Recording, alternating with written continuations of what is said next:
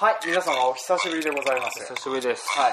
で、何がお久しぶりかというとですね、あの、話を聞いていて分かる通りですね、今回ペンダさんがいらっしゃいません。ええはい。珍しくですね、あの、僕とぎっちゃんの二人構成でやるっていう風なのを、これからちょっと3週に分けてかかることになりますので、はい。何年ぶりだ？かなり久しぶりだよね。ねペンダさんと僕っていう風なの結構な回数あるんだけれども、ぎっちゃんと僕っていう風なのは実はあんまりなかったんですよね。はい。まあ初回から聞いてくださってる方にしてみればもしかしたらあの馴染みがあるかもしれないんですけど、まあちょっとまた今回はそんな感じで二人構成で3週間分撮ろうと思いますので、はい、よろしくお願いします。はい。というわけで、えーと、今回のテーマについては何も触れずに前振り終わらせていただきます。というわけで今回も参りましょう。せーの、バカ農業。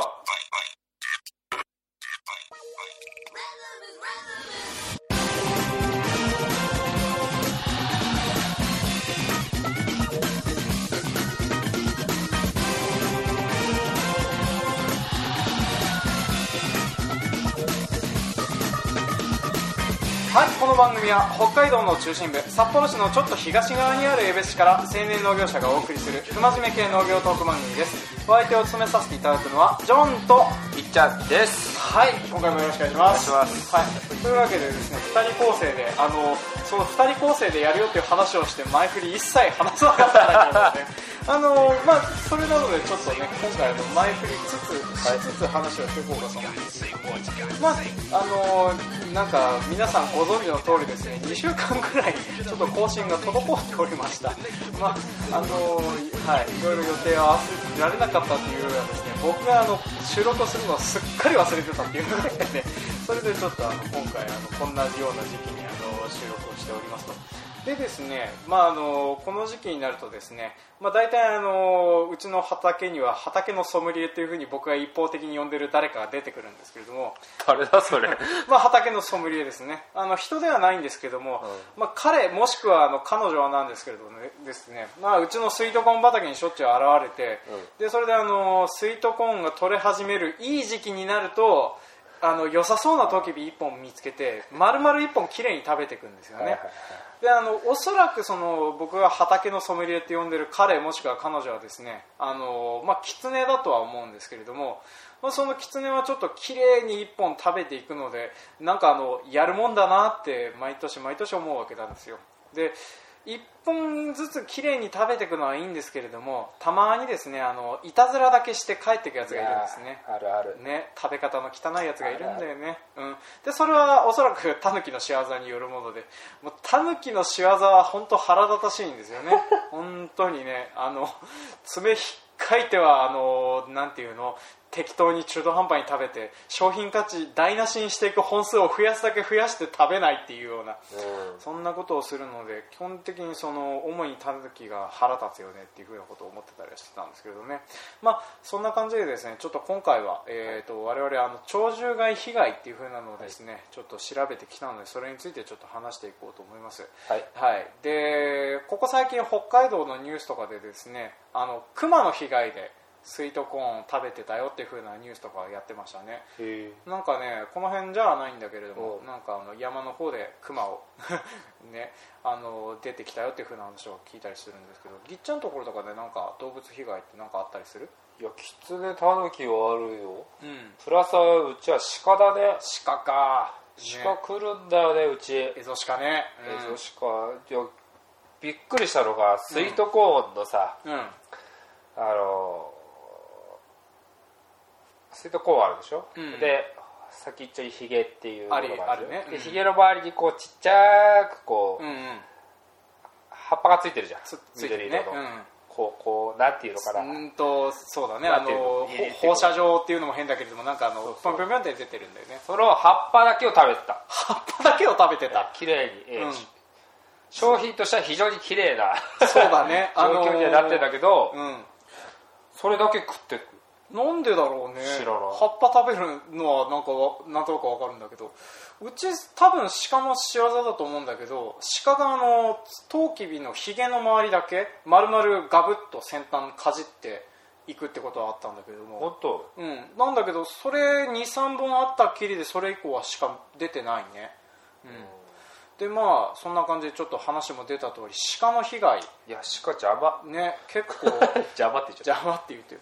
江別市は本当はね鹿はあんまりいないんだけれどもあのーなんかここ最近は鹿の数が増加してるらしくてね。で去年かそこらではあの自衛隊が出てきて、えー、とサブマシンガンで鹿を追い立てるみたいなことをやってたとかっていうのをニュースの去年のニュースで見たりはしてたぐらいあの鹿が増えてたりはしますと。道が増えてるんだ、うん。道東が駆除対策しっかりして追いやられて道に来て道はあしてないからしてないから来てるそう増えてる。うん。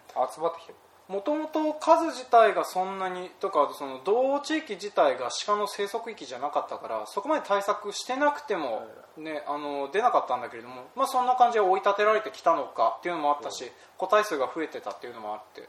でちょっと調べてみたらですねあの、まあ、これあの農林水産省が出している鳥獣害被害対策の現状と課題っていう風な、まあ、はいはい。PDF ファイルがありまして、ちょっとそれ読んでみたんですけれども、まあ、この被害がですね、まあ、年々ちょっと増えてきてましてで2020平成21年度以降はですね200億円を大体上回ってるんだって被害でね。うん。でこの被害のうち全体の 7, 7割が鹿とイノシシと猿によるものなんだって。うで特に鹿とイノシシの被害が顕著に増えてるそうですっていう。うでまあこいつらが増える要因としてはですね、あのーまあ、基本的にその、えーとまあ、こいつらの生息個体数がずるに増えてるっていうのもあるんだけれどもそれよりもあの漁師さんが減ってこいつらを取らなくなったっていう。でこいつらが減る要因がなくなったおかげで、まあ、さらに個体数が増えてるっていうね。でそれとあとこいつらが生息しやすいような、えーとまあ、耕作放棄地みたいなものが増えていったっていうふうなおかげで、えー、鹿イノシシの被害が顕著だっていうふうなことを言われておりますと。でこれでその江別市はそんな感じでね特にあのエゾシカの被害がなんか言われるようにはなってきたりはしてるんだけれどね、うん、でそれでちょっとさこんな感じあの鹿鹿に関しては北海道いるじゃない。いるんだけどちょっと他府県の方に話を向けてみるとねあの、えー、と何？イノシシと猿、うん。まあ、これはあのーまあ、猿に関してはね北海道は北限が本州のどっかで止まってるおかげで、うん。うん。猿は全くいないしイノシシもいないからね。いないんじゃ。んいないよね、うん。まあ、いないおかげでちょっとあんまりあのイメージは湧かないんですけれども、えー、とイノシシと猿に関してもなんか徐々に徐々に年々あの被害が増え続けてるっていうね、うん、でまあこの辺もあの生息域が徐々に徐々に増えてったりしてるっておかげでそのはい。被害がどんどん増えてってますよっていうふうなのがちょっと書かれてますね。イノシシひどいみたいね。みたいね。掘り返すから全部。ああそうなんだ。あ芋とかも容赦なくひっくり返すっつったね、うん。夜行性でしょ？夜行性だね、うん。夜行性だから立ち悪い。しかもそうだけど夜行性立ち悪い。そうだね、またあのーなんだろう。昼間だったらね追っ払うとかね。そうそうそう。あの昼間の来るやつは目がいいからなんかあの脅しみたいのが効くっちゃ効くんだよね、まああの鳥獣の、まあ、鳥の部類とかあの辺は一応なんか目に対訴えかけるもので追っ払うとかっていうのもやったりするみたいだしね。でカラスの被害ってあったりする？うちカラスはないほとんどないと思う、あー。うちねカラスの被害ね若干ある。あのー加工用トマトを今年あの露地植えしてんだけどそれを食べてるカラスはあ、であとうちの家庭菜園のイチゴを主に食べてるのはカラス。スズメも食べるけどね。いちごはやるね。イチゴやるみたいだね。まああのそんな感じでね鳥関係はあの果菜類っていうか、まあ、梨とかあのスイカとかあとイチゴとかそういうものに関しては,、路地物はもう鳥は飛んできてバシバシ食べてってるみたいなんだけどね。あと稲でしょスズメあ稲だね。うん。とんでもなく食われてる時あるからね。そうなんかねこれもあの今だいぶ被害減ってるみたいなんだけど、はい。平成11年度とかは被害面積があの3スズメの被害面積が3万1000ヘクタール。え？そんなに？こんなにやってたんだって。なんだけどね今24年度の段階では2600ヘクタールっていう。それでもそれでもそんなにあるの、そんなにあるみたいだね。あでもそうか、うん。どっか一軒一軒足してったらそうなんのか。ね それはさこの平成11年度のこの 3, 3万1000ヘクタールって何があったって思う？食うもんなかったんだなかった。んだスズメはね、でまあその年もうカラスもねカラスの方が多いんだ44万6000ヘクタールってなってるから。すごいな、すごいよね。まあそんな感じでちょっとカラスとかスズメとかの被害とかもね若干結構な面積あるみたいでね、うん、でこんな感じでそのざっとあの鳥獣害被害でこんなのありますよというのが、えー、とざっと挙げたんだけれども、はい。はい、で我々としてなんかあの対策してることって大体どういったことで対策してますかっていう。ない。何もしてない一回電木張ったりとか、鈴を張ってみたりとか鹿用にね、うん。やったけど結局どれも効果なくてやっぱり。もう対策としては、うん。たくさん植えるとか、うん、うん、そういうふうになってきて。もう最悪食われてもいいように量を出しておくっていうねまあその方が手っ取り早いかな。でも真剣に食っていかないから、ん。なんかね要は餌のないとこでうん。農作物を餌として食べるととんでもない被害になるけど、うんうん。多分うちらに来る鹿とかキツネは餌ある上で来てるからあおやつ。おやつっていうまあだからつまんで終わるとかさ。ああそうだね。知れてる。ああまあ確かにそれもそうかなとは思うね。そうそうそう。あのうちも一応鹿鹿じゃないあの狐対策に電気柵は毎回水筒庫の周りに貼ってはいるんだけど、必ず抜けてくるやつがいるからまあ毎年貼るだけバカらしいかなって最近ちょっと思うようにはなってきてはいるんだよね。うん。誰かが言ってたら電木張る手間を考えるなら、うん。1割多く植えたら一緒だって。確かにそれもそうかもしれないね、うん、まあ買っちゃったから一応使ってはいるんだけれどね。ちょっともう1年目でやめたら、うん。もうやってられないから。やってらんないから、まあ、確かにね毎年貼ってはいるんだけど抜けるからな。でまあその電気柵もそうだしえーとまあ音の音で驚かすとかあとはあののっぽろっていう、まあ、江別市の、えーとまあ、僕らとは違う地域の方に行くとたまに空砲とか聞こえるね。ああまだやってんの？なんかねたまにあののっぽろにそのえっ、とねあの鶏屋さん、えー、はい養鶏をしてる人がいて、はいはいはいでその人のところに米ぬか配達しに行くときにたまにパンパンって遠くから聞こえることなんだけど多分それは空砲なんだろうなっていうね。それはねキツネ取るからね。狐ああそっか。そう。ああーそうだね。あの鳥を守るための空そうそう砲なんだ、ね、そうそうでしょ。そうだよね。うん確かにそうだね。趣味じゃないでしょ。趣味じゃないね、うん。まあ、だから確かにちょっと酪農関係での被害っていうのも確かにあるんだね。そう考えると鳥獣被害っていうのもね。鶏はやられる前キツネ入ったらだって100とか200とか平気で持ってるからね。100とか引きわあ本本当に大量虐殺だね。いたずらで水筒をいじるとしていたずらってた食べないで殺しちゃうからああすごい量いくんだ。そうだね。被害がでかいね。でかいよ、うんそれは確かに空砲とかなんなりするわね。うん、まあちょっと我々酪農関係は特に僕はあの弱い方なんで分からんけど確かにそういうふうなのもあるようなもんだよね。牛とかもあるのかな？牛は牛は牛が勝つからね。まあ牛の方がでかいかたら生まれたての子牛うんにはカラス狙うよ。ああそうかそうか襲ってくるんだ。血の匂いとかそうそうそうそうそう。そうああ。そういえば昔あの動物のお医者さんって漫画であの妊娠した牛が脱走してそれであの 襲われそうになってるところをカラスに襲われてるとか生まれたてのところをカラスに襲われそうになってるみたいな描写あったのは覚えてるね。あるじゃあやっぱそういうのもちょっとあったりはするんだろうね。対策のしようがないのでいいつも思うよ。あの毎年あれが来るんだよね、何？免許。あのさっきのさ。うん、うん、あとまたぎだよまたぎ。ああそうだね。狩猟免許。狩猟免許を取りませんかって来るけど、あれは迷ってるねちょっと。ああちょっとね。狩猟免許までいかなくても罠。罠ね。罠の免許はちょっと迷ってる、まあ、あの狩猟免許もあの罠猟と、えー銃砲を持って、えーそれであのなんだろう狩猟する免許もあったりと結構あのいろいろグレードがあるんだよね。ただ俺らの地区が、うん。鉄砲を水平打ちって言ってああそうそうそうできないはずなんだよね、なんかで聞いたけど。基本的にその禁猟区になってて、まあ、民家が近いから水平に撃つと、ね、あの人に被害が出る恐れがあって撃てないっていう。でそしたらもう罠しかない。そうなんだよね。罠しかないんだよね、うん。罠しかないけど罠も自分でかかったら悲惨だなと思いながらそうなんだよね。あのつくあのトラバサミとかね普通に鹿みたいなでかい動物捕まえるやつだからあのうっかりはまるとねえらいことになっちゃうからね。前はくくり罠って言ってこうヒュッとロープが巻きつくやつが多いみたいだけど危なくないから、うん。それでもね。まあそれでもねうっかりうっかり踏んだりしたらそう野草を取りに来ましたとか。自分はまだしもねうん。他の人かかっちゃったらね、そうなんだよね。あのたまたまあのその辺作業でお願いしといたそうそうそう。パートさんが引っかかったりとかねあったりするとうん最悪だからね。罠ありますって看板かけたら鹿が来ない気もするしね。そうだね。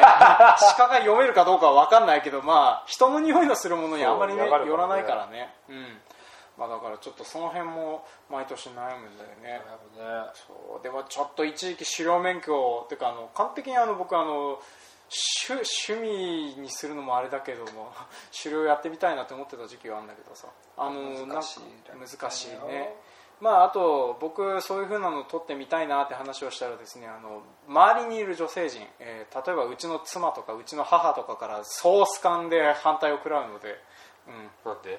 なんかね釣りとかはいいけれども、そういう撃ち殺すのは嫌だっていう嫌悪感からね、取るなって言われてんだよね。へえまあ確かにあのこの辺でもカラスとかの被害そうそうあるわけじゃないからまあね、まあ、そもそも水平打ちできないってことは鹿は倒せないっていうね。倒せない。うん。まあ、だからあの罠猟するしかないんだけどそうそうそう。生き物を殺すのは嫌だっていうことから罠猟も多分ダメなんだろうね。へえジビエとかいいじゃん。ジビエとかね。食べることしか考えてない。そう。なんかねウサギとか捕まえようと思えば捕まえられるんだけどね。まあ何の悪さもしてないけどウサギは。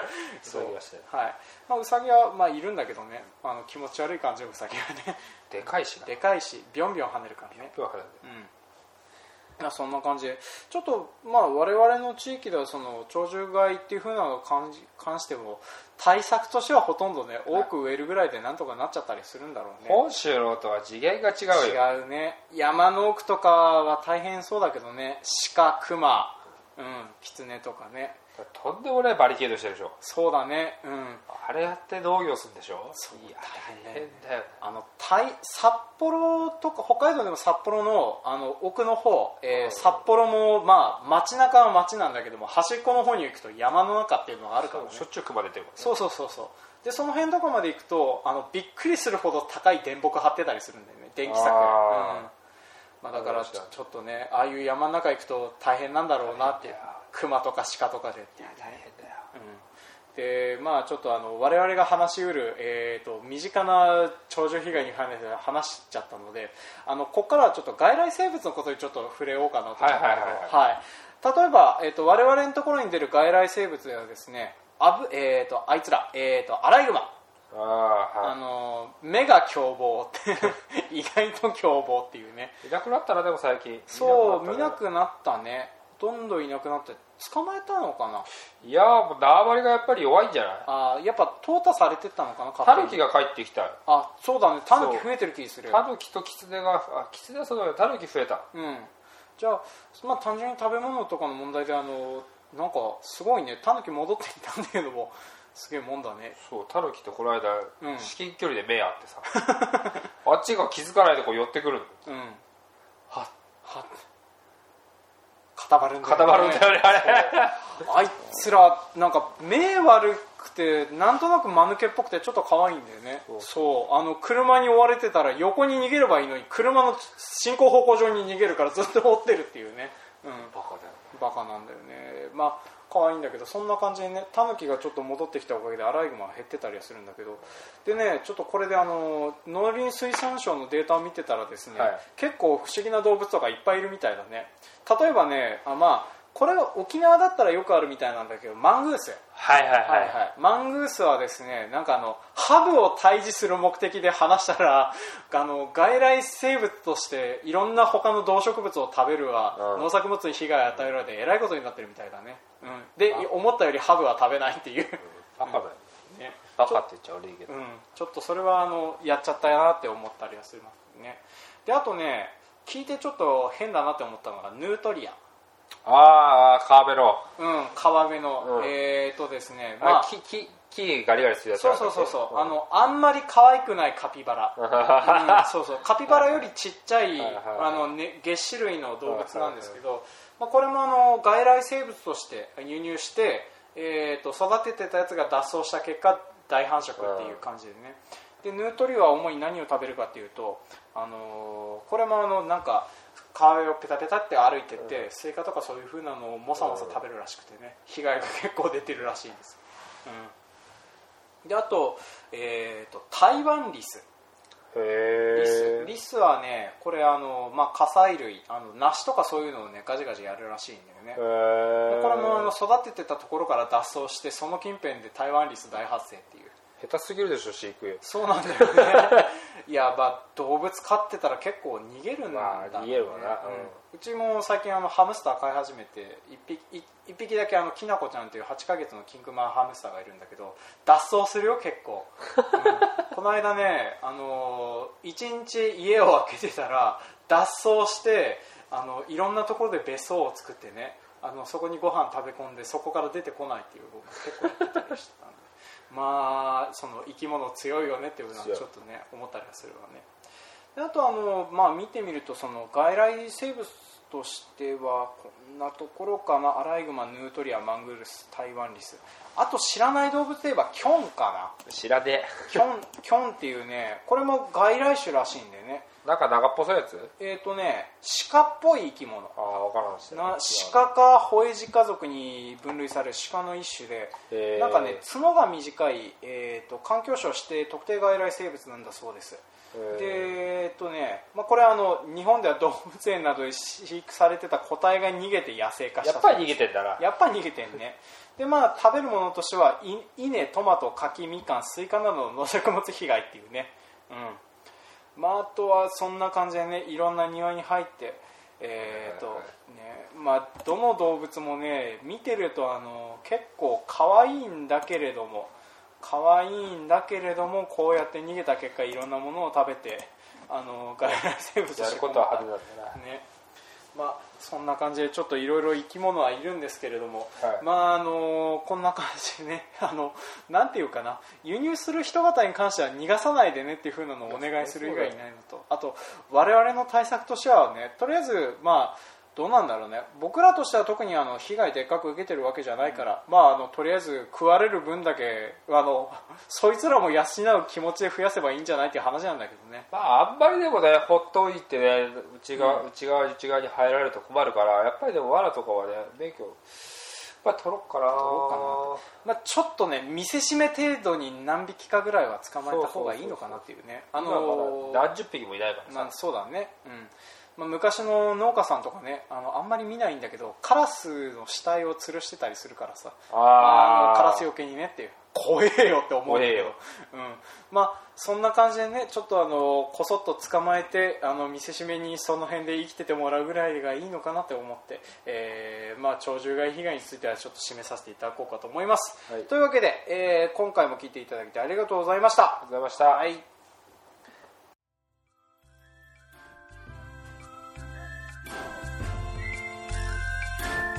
はい、今回も聞いてくださいましてありがとうございました。ありがとうございまはい、当番組では感想、コメントを募集しております。メールアドレス、バカ農業 .gmail.com までメールをいただくか、Facebook ページ、ブログ、Twitter などでもコメントを募集しております。えーとですね、まあこんな感じでちょっといただいたメールに関しては終わりの回で紹介させていただいてるんですけど、はい、えーと、この間の、えーと、この間っていうか、まあ前回の配信になる、えー国際農業機械店 in 帯広に一緒に行ってきたレトロファームさんより、はいはい、メール届いておりますので、読ませていただきます。ありがとうございます。はい、じゃあ読んでいきます。えー、こんにちは。国際農業機械店 in 帯広お疲れ様でした。はい、お疲れ様でした。えー、お礼のメールを送ると申し訳ありません。あいえいえ、そんなことはないです。えー、で、えー、感想についてきていますね。ちょっと読んでいきますね。えー、リファーム北海道のお話と世代間バトルのお話について感想をいただいております。で、まず、リファーム北海道のお話。えー以前より関心をも持たせていただいていて、えー友人からも話を聞いていましたが、実際に世話人のお三方の話が聞けたのは嬉しかったです。はい、ありがとうございます。お役に立てたんでしょうか？ねまあ、あの、なんか定例会もね、近々やってるみたいなので、近々っていうか、多分ね配信しする日にやってるみたいだから。22か22だわ。うん。だから全然間に合わねえね。うん、配信、あの、多分してる時にはもう、あの、8月のイベント終わってるんで、まあ、9月とかその辺のイベントも話されてたんで、まあそちらの方をお勧めするということでね。はい。落ち着いてから行きましょう落ち着いてから行きましょうということで。はい。えー、やっております。で、2番目、えー世代間バトルの話。で、親子間や農協青年部内でも、内部でもいろいろありますよねと。特に親子間では、えー経営者と従業員という立場上農業経営についての違いを感じます。しかしながら家族や農家の友達がいてくれるおかげで今の自分がいると思いました。はい、まあ、世世代間バトルに関してはねあのーいろいろありますわねっていう。揉めるよ。揉めるよねっていう。でまあこれからあの経営者とか従業員とかそういう風な立場で関わっていくことになると思うとねちょっと気が重い部分があったりするんだよまあとりあえずうち今あのあそこに見えるプリンターのトナーが切れてえー、とうちの父親に対してまた燃やしたんじゃねえだろうなっていうこの間ちょっとねあのプリンターのトナーを勝手に燃やすってことをね 本当はあの農薬やダメですよっていうあれ返却じゃないのトラトナー返却なんだけどねでしょ？たまにうちの父がねあのなんか掃除するとなったらなんか燃やしたがるんだよね。ダメなんだよね本当はね農薬はね、なのでちょっとそういう風なトラブルとかもあって。で今回はね燃やしてないっていうだけで単純にあのトナーが送られてきてなくて印刷物が溜まっててどうしようって状況に。なってあ辛いね。辛いよ。明日明日あのヤマトの発送伝票を手書きで書かなくちゃいけないってなってねちょっと面倒くさくなってるう。ん。でえーとまあそんな感じでちょっとあとはあのあれですね公開収録に関してのお礼みたいなものをちょっと書いていただいてますね。はい、まあ、公開収録もねいろいろやって楽しかったね。あのあの終わってみるとね結構見れてなかった部分がいっぱいあったりするんですよね。いやあれ一時は短いわ。一日短いわ。短いしやっぱり目的あっていくべきだね。うん、あのすっかり忘れてたけどさあの端っこのブースあの技術紹介とかあ。海外のあの細かいあの農機具の展示とかで見たいのが結構あったなっていうあの農作物の乾燥機械とか見たかったんだけど、ね。はいはい、はい、見損ねたと思って帰った後に気づいてくるっていうね、はい、ちょっとこれはあのまたあの宝くじの話と絡めてあの3人揃った時にもまた収録できればなと思っております、はい、じゃあ、えー、と終わりに関してはこんなところかな。はい、はい。というわけで、えー、と今回も聞いてくださいましてありがとうございました。はい、次回もお楽しみに